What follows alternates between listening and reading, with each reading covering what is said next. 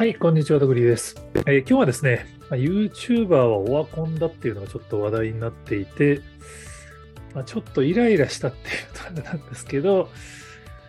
なんかメディアも報道するのはもうちょっとちょっと調べた方がいいんじゃないかなと思ったんで、ちょっと反論記事を Yahoo に書いたので背景をご紹介しておきたいと思います。もともと YouTuber がオワコンだって言われ出したのは、まあ一部の YouTuber の人が広告収入が10分の1になってるって言った結果、あ、俺も俺もみたいなので、俺も5分の1になったみたいな人がまあバンバン現れて、まあそれをもとに、まあメディアが結構その YouTuber オワコンなんじゃないかっていう報道を、まあここぞとばかりにしてる感じなんですよね。まあこれはあの、この記事書いた後にコメントでもいただいたんですけど、やっぱり既存のメディアからすると、なんかいわゆるこう、迷惑系 YouTuber みたいな人たちが騒がせ動画で楽に大金を稼げてるっていうのに、まあイライラしていた記者の方は多いんで、まあ、YouTuber オワコンだって彼ら自身が言い出すと、まあここぞとばかりにオワコンだってそのままその発言をもとに叩くっていうサイクルが回っちゃってるんですけど、まあね、もう全然とんでもないですっていう話なんですよね。ちょっと、あの、まあ、今回データをいろいろ並べてみました。まず、まあ、結構記事を読んでると、まあ、YouTube が TikTok との競争に負けたんだみたいな文脈のコメントをしてる人いるんですけど、まあ、勝ち負けで言うと確かに押されてるのは事実だと思うんですけど、YouTube のね、広告収入はね、全然減ってないんですよね。ちょっと減ったんですよ。あの、まあ、アルファベット、まあ、これややこしいですよね。Google 社名変えたんでアルファベットグループなんですけど、あのアルファベットグループは大幅減益になったんですよね。その、まあ、いろいろコロナの反動とかいろいろあるんですけど、で、その、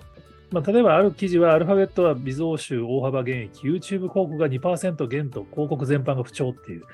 これだとなんか YouTube がすげえ不調のように聞こえちゃうんですけど、2%減なんですよね。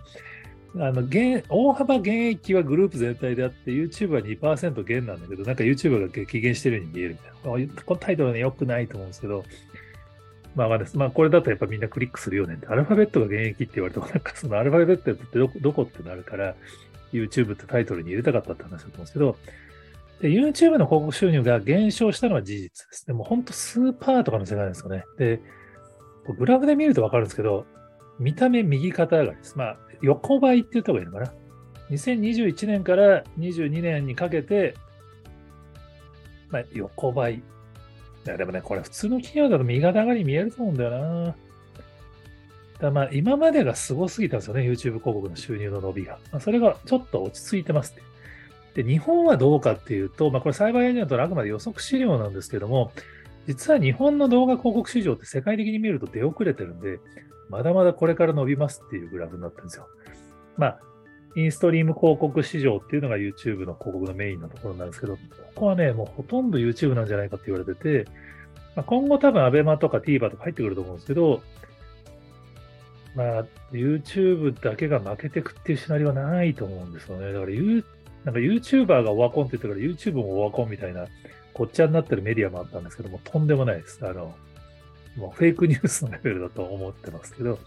で、じゃあ YouTuber どうなのっていうと、実はヒカキンさんは動画で、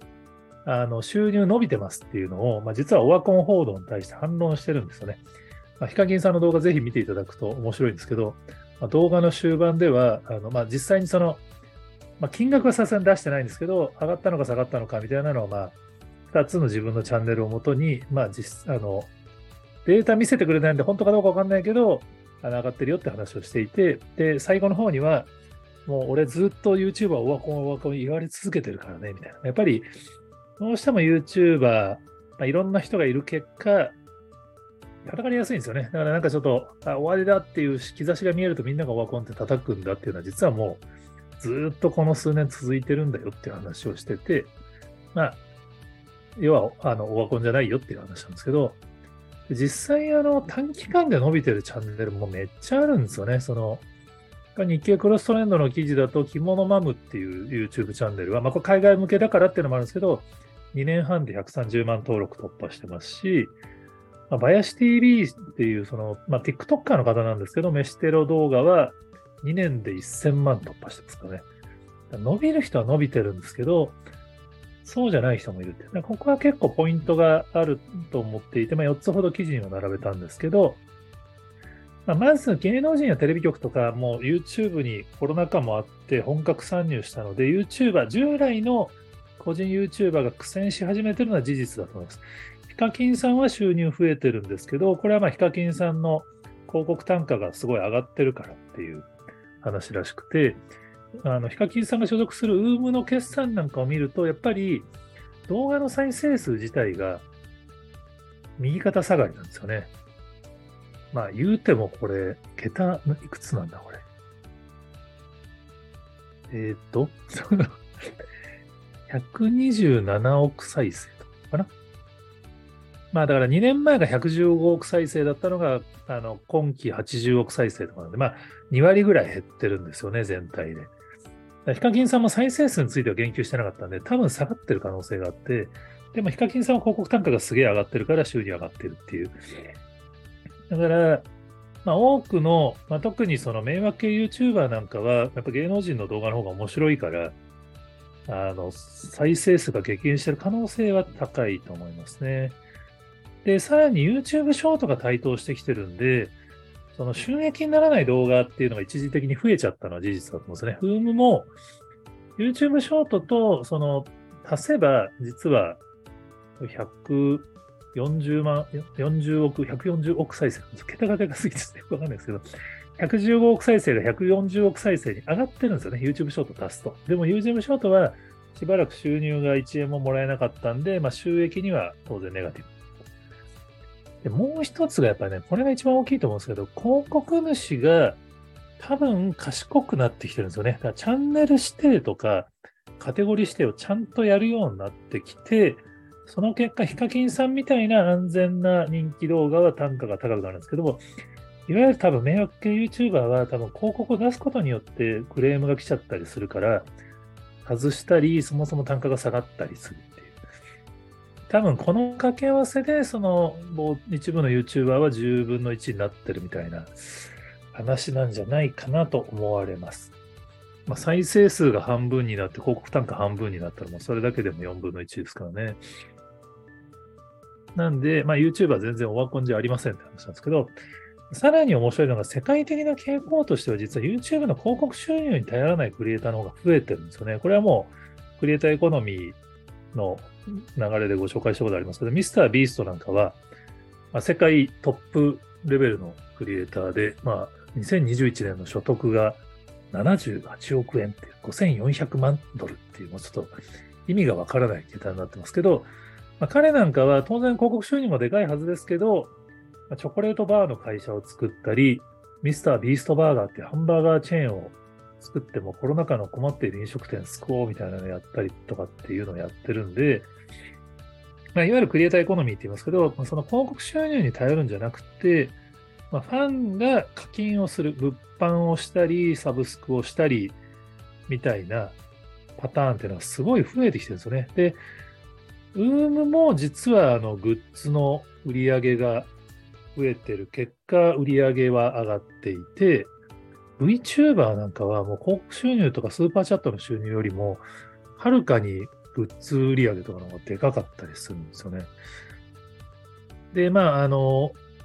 後藤さんなんか、まあ、ノートのあのクリエイターとして有名な後藤さんは、まあ、ノートのメンバーシップで、まあ、2万人とか超えてますからね、すごい、あの、サブスクのモデルを確立できてしまったんで、YouTube に関しては、冒頭で YouTube の広告はオフにしてますからみたいなのをおっしゃってるんですよね。まあ、その代わりノートの宣伝させてくださいみたいな感じで、あの、広告差し込まれたりされてますけれども、いや、実はその YouTube の広告収入よりも、その本当にファンが濃ければ、課金の収入をメインにした方が、実は収益が上がるんじゃないかっていうのが見えてきてるんですよね。だから、実はのあの YouTube はそういうモデルにも効くっていう、まあ、あの経済メディアのピボットなんかは YouTube をメインにすることによって、YouTube の登録者を増やして、タイアップ広告で1億円上げたっていう形になってましたから、やっぱりいわゆるこ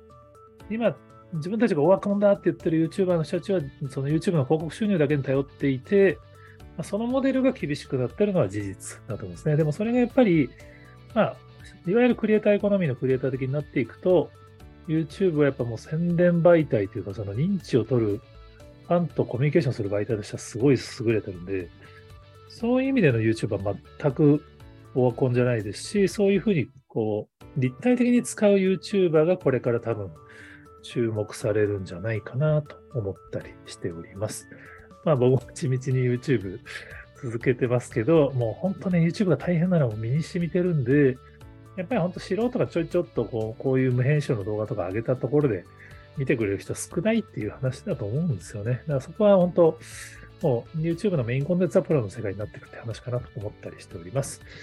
はい。他にもあのこんな話ありますよっていうのをご存知の方いましたら、えー、コメントやツイートで教えていただけると幸いです。読まれてます。